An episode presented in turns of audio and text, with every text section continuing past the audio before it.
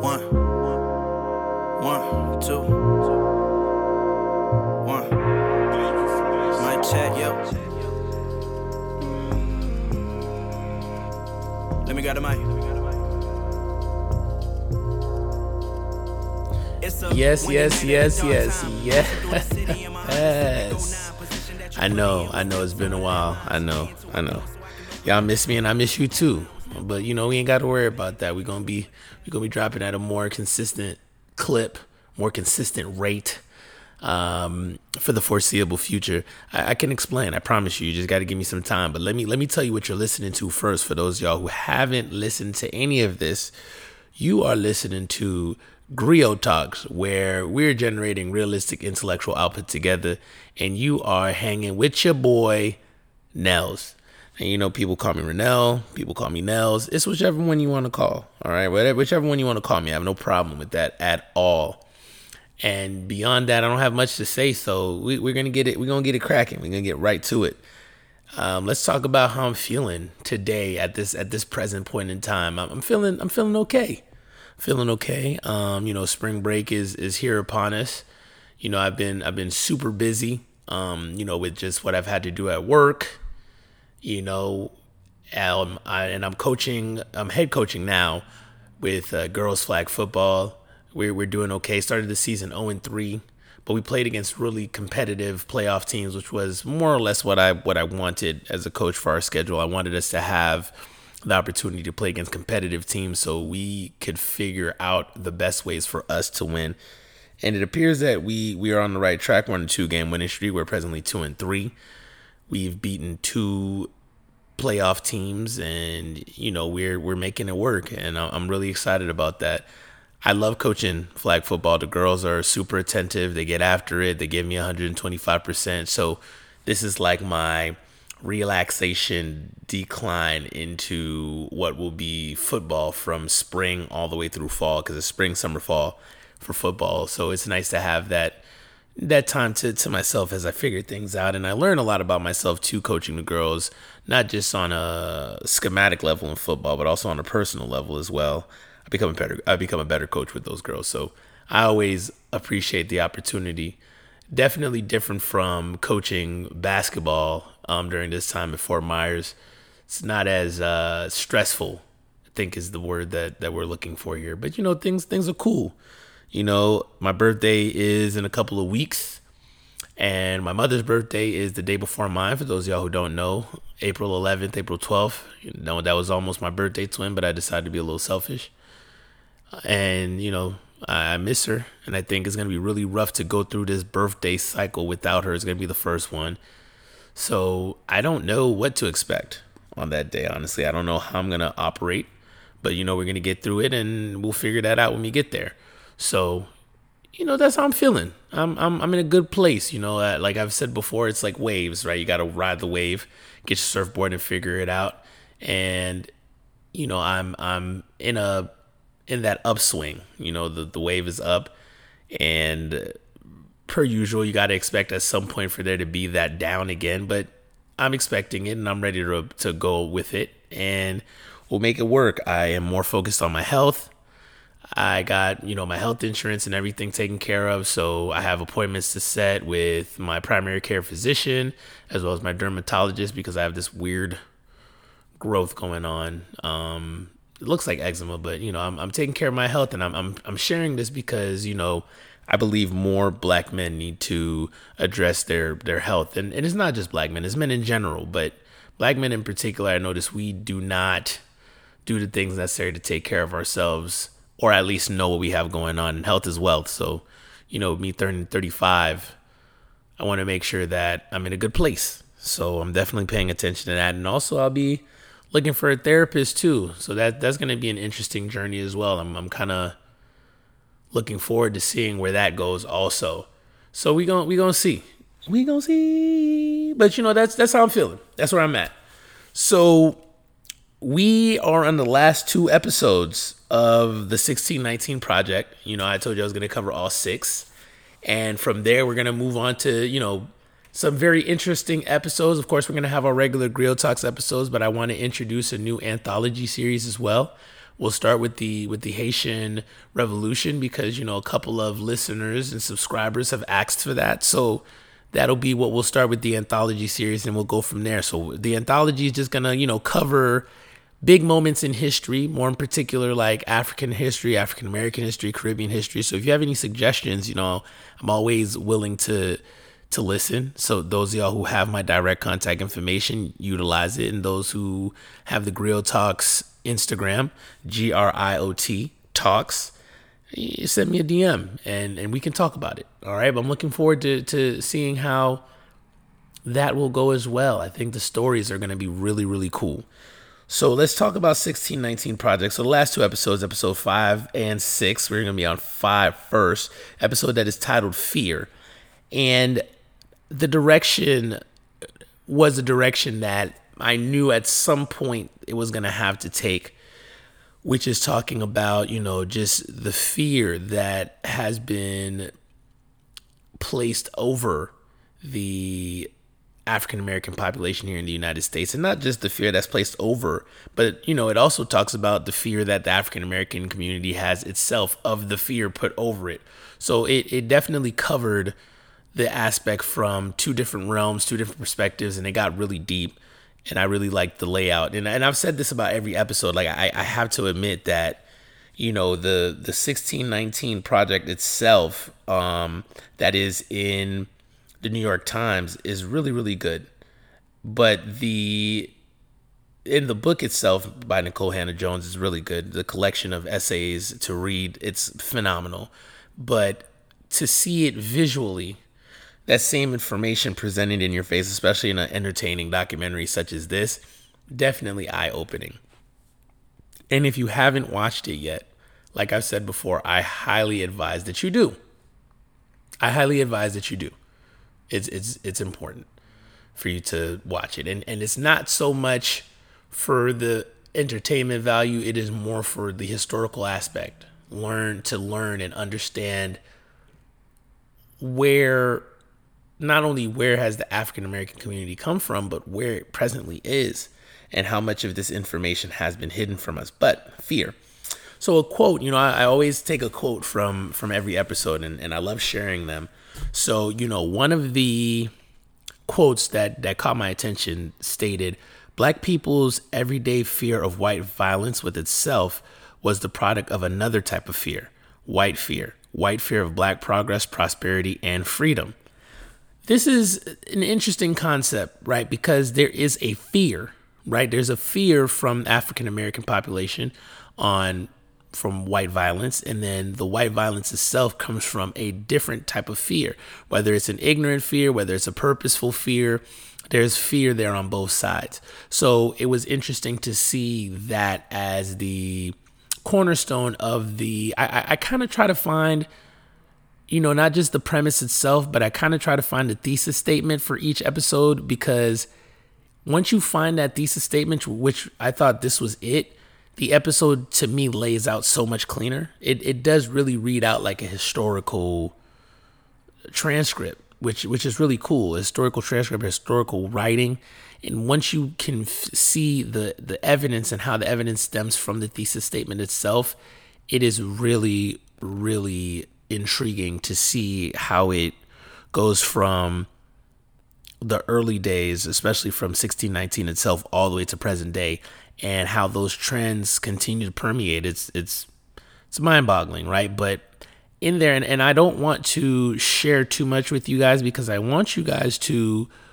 watch it and come to your own conclusions. But I do want to share highlights, so to say, or that that caught my attention that I thought was was good in terms of making sure that we understood the theme itself. So one thing that they did was they had footage of Ahmaud Arbery who was being stopped, like a routine stop in 2017, and he was he was being not even stopped. He was parked on the side of the road, and it appears that he was taking a nap or he was chilling in his car, and you know a police officer came to speak to him and he was saying that he was being stopped because of just drug activity and violence that had stepped up in that particular area. And you can see that he is a bit confrontational but the reason why he's being confrontational is because he wasn't bothering anybody. He was in his car hanging out he wasn't doing anything of that nature. And you can see where you know his anxiety is coming from right? And the police says something that was really interesting where he was saying, like, you know, the behavior that he's exhibiting is making him nervous. And when he gets nervous, you know, when police officers get nervous, that's where things kind of go left. I found that very eerie, right? That was a very eerie thing that he said. And, and even in the stop, it was like, wow, he was already being targeted prior to the whole situation in the first place. So that was something that I saw that really caught my attention. They talked about like the connection from slavery to today's police violence, and not just police violence, but also vigilante violence from just your average American citizen that occurs to the African American community. They they also talked about, you know, how slavery was perceived by you know your your classic white American society, which you know slavery was already seen as immoral on multiple levels, and and these slave owners knew that at some point in time a reckoning was going to come. I think it was Thomas Jefferson who said something to the extent of, "If there is a God, there is something for us to pay for slavery." Which you know that's that's interesting that they they said this. They knew the the immoral ways of slavery. However, they still couldn't turn away from the free labor. So that that right there shows you the attitude of the times. I I also was really intrigued at the fact that they talked about the Haitian Revolution and how the news of the revolution traveled, you know, across the world because you know this is the more the not the more this is the most profitable colony in that era right in that colonial era france was a power at the time and the majority of their funding came from saint-domingue which you know eventually would become haiti and the dominican republic. And these situations occurring definitely struck fear into the slaveholders. They were they were scared of that right? There was a law and this is how much they were fearful of it they they understood that the reason why there was a revolt in the first place was because slaves in, in Saint-Domingue had a certain sense of freedom in particular roles, especially like mulattoes. And that definitely led to an understanding that we deserve more freedom. So, in response, you had a place, you had a city like Charleston where there was a law that free and enslaved black people were not allowed to share any expression of joy which is which is crazy, right? Now, also to counter that, they tried to prevent freed slaves, or not even freed slaves, runaway slaves, and this is where you had your slave patrols. Slave patrols started off as informal, right? But the governments, especially state governments, started sponsoring these slave patrols, and these slave patrols literally laid down the foundation for what we know as modern day policing, right? Which, you know, that is that is super super interesting that you know you can trace that back right there is someone by the name of uh, Jemel Roberson that they talk about as well Jemel Roberson was a security guard for Manny's Blue Room in Robbins, Illinois, and he was shot by a police officer. And Roberson was working as a security guard and had this situation under control, but this officer who wasn't even in jurisdiction came in with an assault rifle and just shot the dude. And they talk about that. That was covered very well from a, a lot of different perspectives. So I found that super I found that as super pivotal to getting the point across from this episode. They also talked about the phrase fearing for, you know, my life. I feared for my life, which tends to be the terminology that police officers use because it is the get out of jail free card. If they feared for their lives, that essentially guarantees that they'll be found not guilty. And even if they are found guilty, they get the lightest sentence, which is rare. So they talked about that phrase, he feared for his life, she feared for his life, I feared for my life from an officer, almost as a literal license to kill. So I would love for you guys to comment on that and tell me how you feel about that when you watch that portion of the episode. They concluded by saying that ultimately it was about power right? The, the the fear factor was about formulating ways to keep black america at the bottom of the totem pole. They didn't say that exactly but that was kind of how i took it in layman's terms right? They they also discuss um, anti-rioting bills and how protesting is now becoming a criminal act. And we know that protesting is the language of the marginalized. So taking that away the ability you know and that that, that almost falls into the bill of rights right? Like the the freedom of speech right? You're taking that away and saying that someone can't protest something that they don't agree with and you're making it into a crime. So that was that was intriguing to say the least and you know what I found really interesting about this episode to before I close it down and go to episode number 6, I enjoyed how much this how modern this episode was. It was it was a lot more contemporary than I gave it credit for. It, it definitely dealt with modern day issues, and although it provided an outlook and it provided background into where a lot of these situation stem from.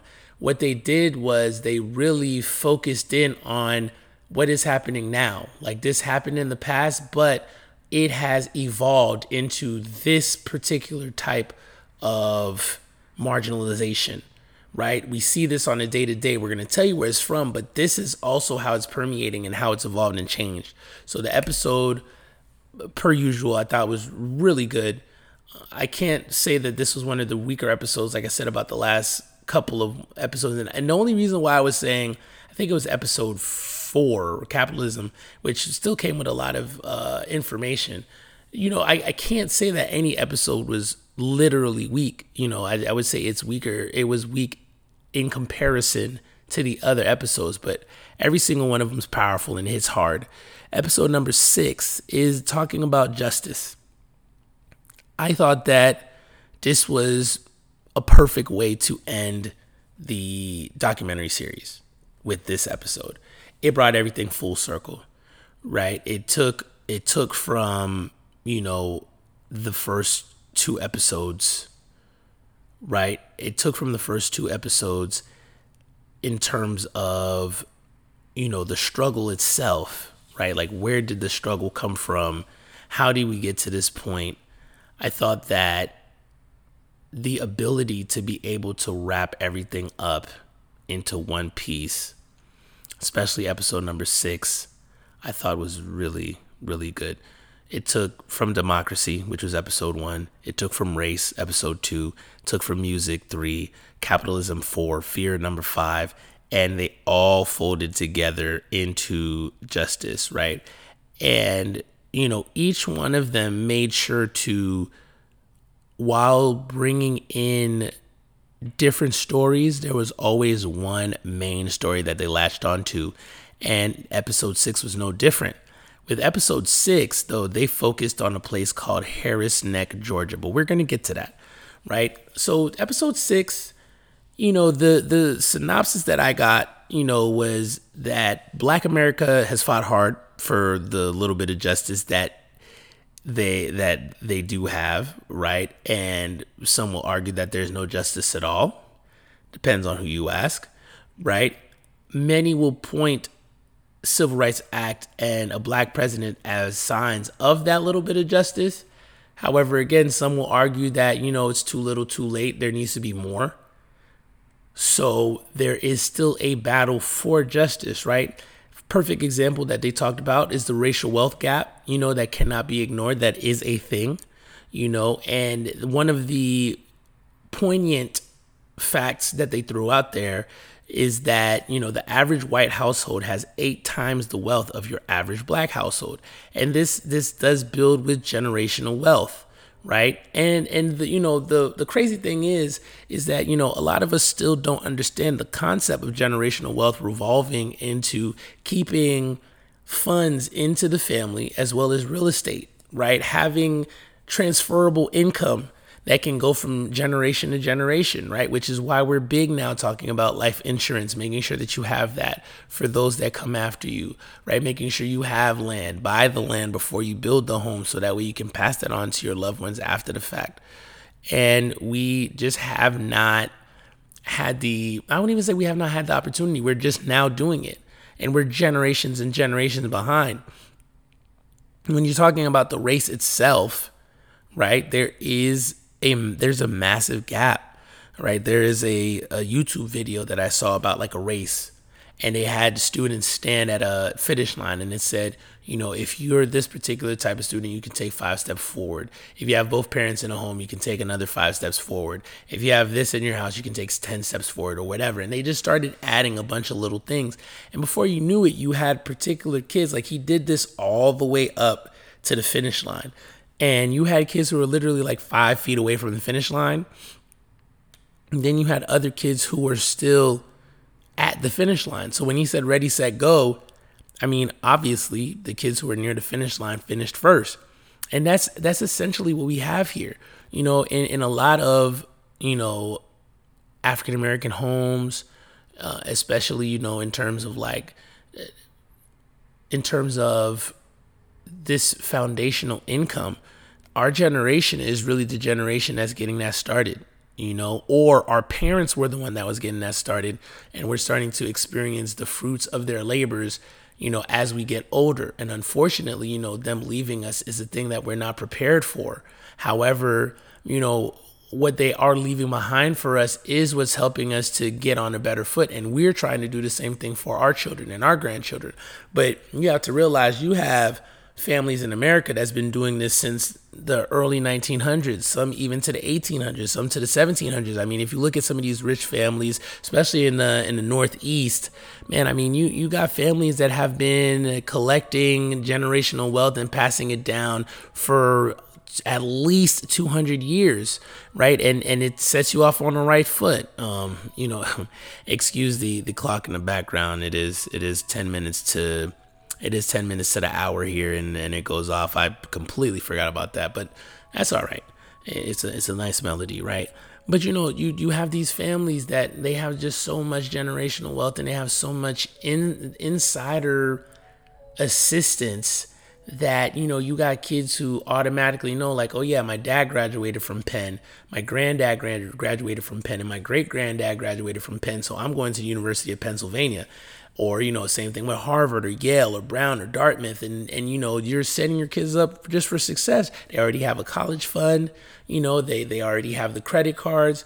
And and it's funny because i didn't learn these things until i moved to fort myers and i started talking to you know some of my coworkers and some of the parents of the football players and you know just hearing like yeah, you know, we set our kid up with a credit card, and even though they haven't used it, that's what we pay our bills with.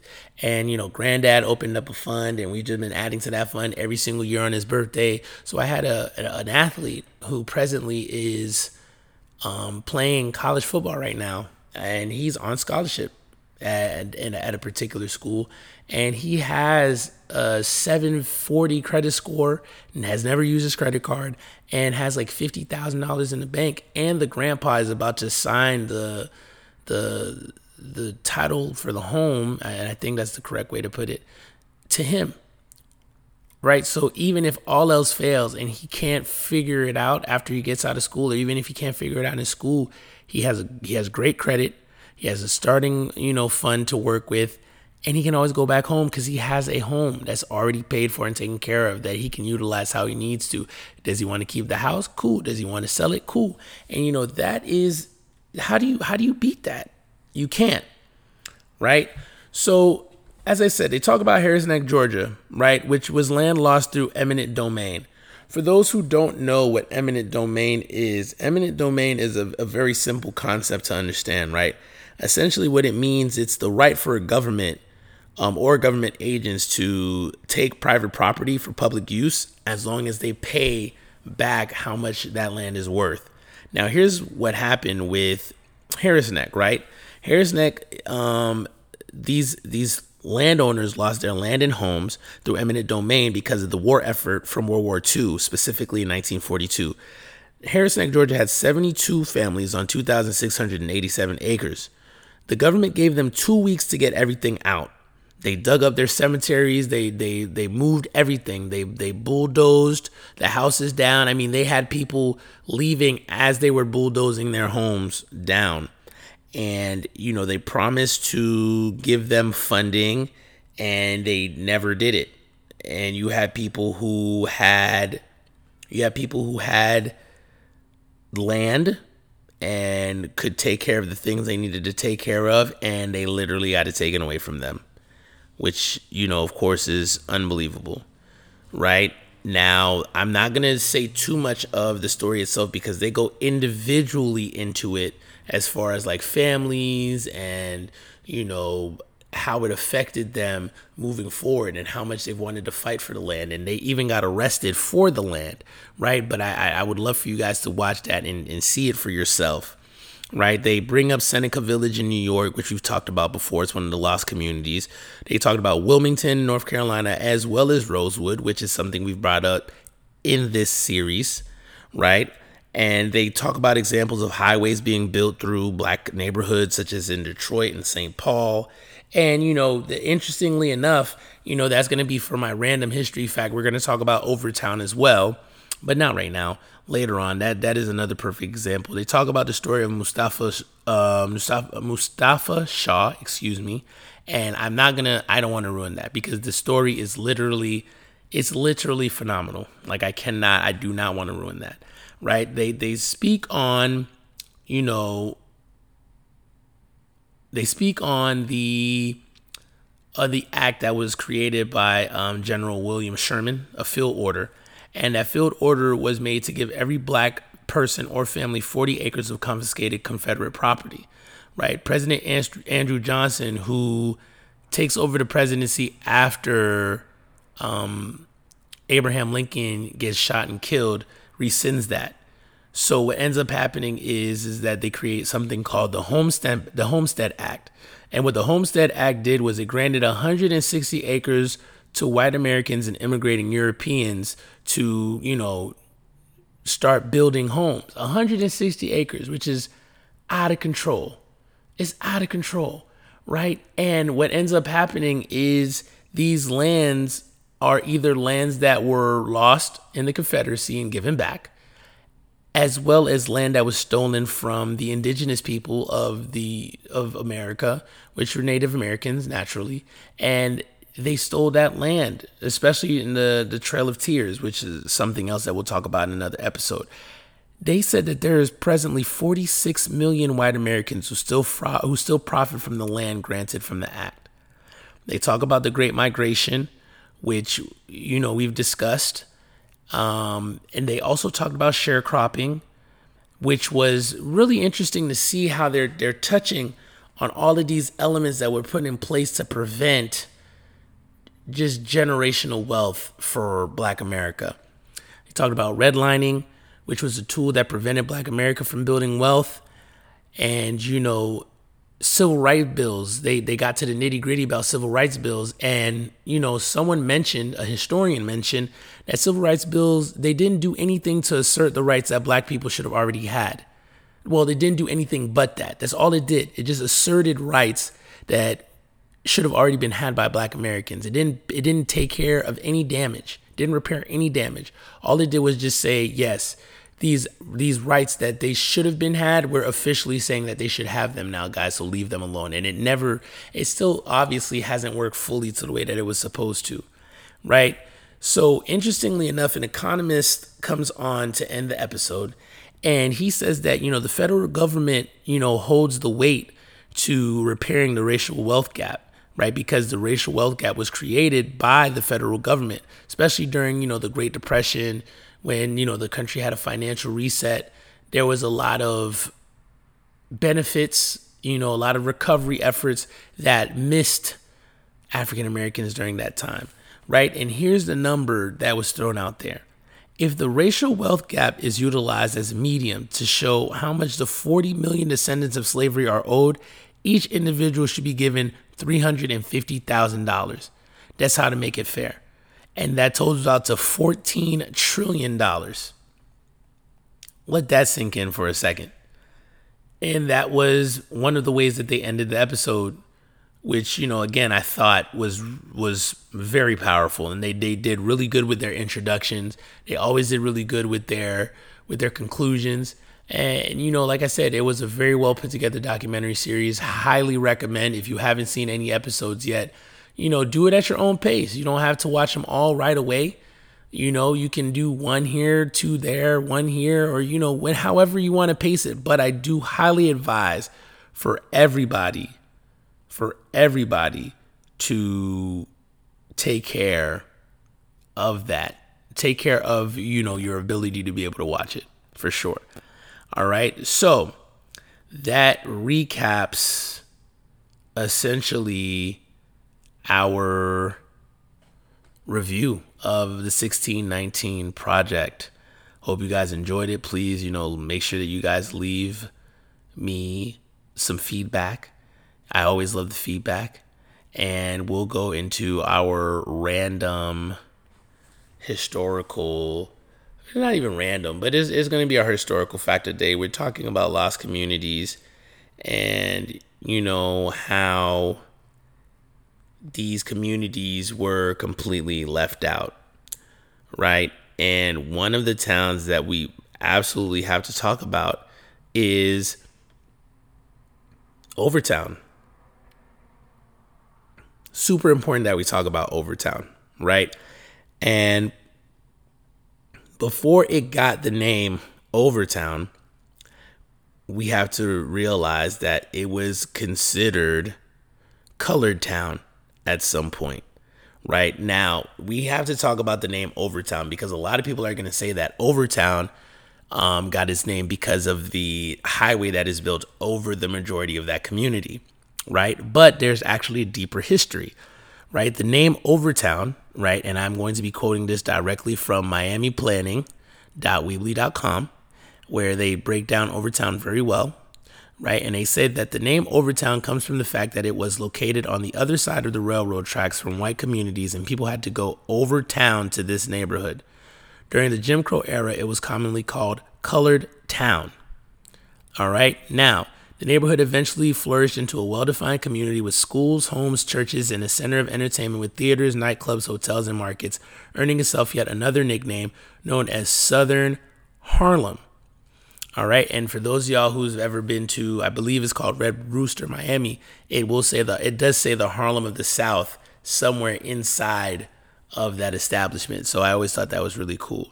Now, what they did was you know, and I'm going to keep quoting and I'm going to add more to it, right? But in 1955, the city of Miami planned the construction of expressway that ran through downtown Miami on the edge of residential neighborhoods and through low value blighted industrial areas as a part of, of the city's urban renewal. Right? So you know, a year later in 56, 1956, the Interstate Highway Act was passed and the city was funded fully for its construction by the Congress. Unfortunately, by this time, the original plan shifted the plan route of the highway several blocks to the several blocks to the west, resulting in a countless number of black residents in Overtown displaced from their communities and Overtown's main business district. Right? So it left it devastated and you know these expressways just to show you how much it built over that community you know a lot of times when you're on i-95 and you're going over and you see that sign for overtown on 95 if you look over to the right you will see what looks like a high school because it is a high school that is booker t. Washington high school that is literally got parts of the school that is under the highway literally right? And you know there there's just so much history that has been erased from that. You know um, i don't know if you guys have seen this movie. There's a movie called one night in miami where it, it chronicles you know the night after muhammad ali wins um, after muhammad ali wins the heavyweight champion the boxing heavyweight championship of the world. And it's and it's him and he's hanging out with jim brown malcolm x as well as sam cooke. And, you know, although a good number of it is dramatized, you know, the thing that you got to realize is that it is in Overtown, which is overlooked. It is in Overtown because you know in Miami there's only so many hotels that you could stay in. So there were there were a couple of black hotels that you know Ali and Malcolm X and so on and so forth could stay at. Sam Cooke at the time decided to stay at the Fontainebleau, but even when he stayed at the Fontainebleau, he didn't stay under his name. He used his manager's name to be able to get the room, which was which was kind of crazy. Right, which, you know, I don't know if that was actually the case for his stay in Miami, but it has been said that he did do that a few times um, during his stay. Right. So, you know, I think that if you guys ever have the opportunity to go to Overtown, right? Especially, you know, when you have your time and you want to go to Red Rooster, go a little earlier. And, you know, go to the Lyric Theater and go to some of these historical areas and, you know, read the information on these places. Like you are walking, you know, in a place where there is just an abundance of black history and you don't even know it, right? I'm trying to get the, I'm trying to remember the name of the hotel. Um, and the hotel itself, I believe, is a museum as well. I think the name of it is Hampton House. The Hampton House in Miami. And they have a pretty cool historical display that you know you guys can definitely take a look at. They have events, they have tickets for set events and it's located in the Brownsville neighborhood, which is right next to the Overtown neighborhood. So if you guys ever have the opportunity to go to Hampton House, please do. And you know that is our you know historical fact of the day, Overtown. How Overtown got its name and how it became what it was, right? And uh, you know for those y'all who didn't know, you know now you know. So hopefully you enjoyed this this episode, man. But we're gonna we're gonna have to wrap that up. You know, we we went over the last two episodes of 1619 Project. So we're officially done with that review. And you guys, you know, learned a little bit about Florida Black history. More importantly, Overtown. So, you know, I'm telling you, Hampton House, Lyric Theater, Red Rooster, you guys have those opportunities to go there. Please, please, please, please, please go. Enjoy it. Take in the black history.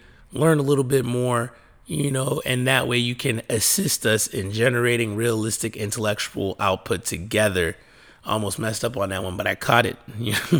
it's been a while, but we're here. You know what I mean? And per usual, appreciate y'all for listening. Please make sure you guys follow us on Instagram at Griot Talks. You know, the mission is in the name G R I O T.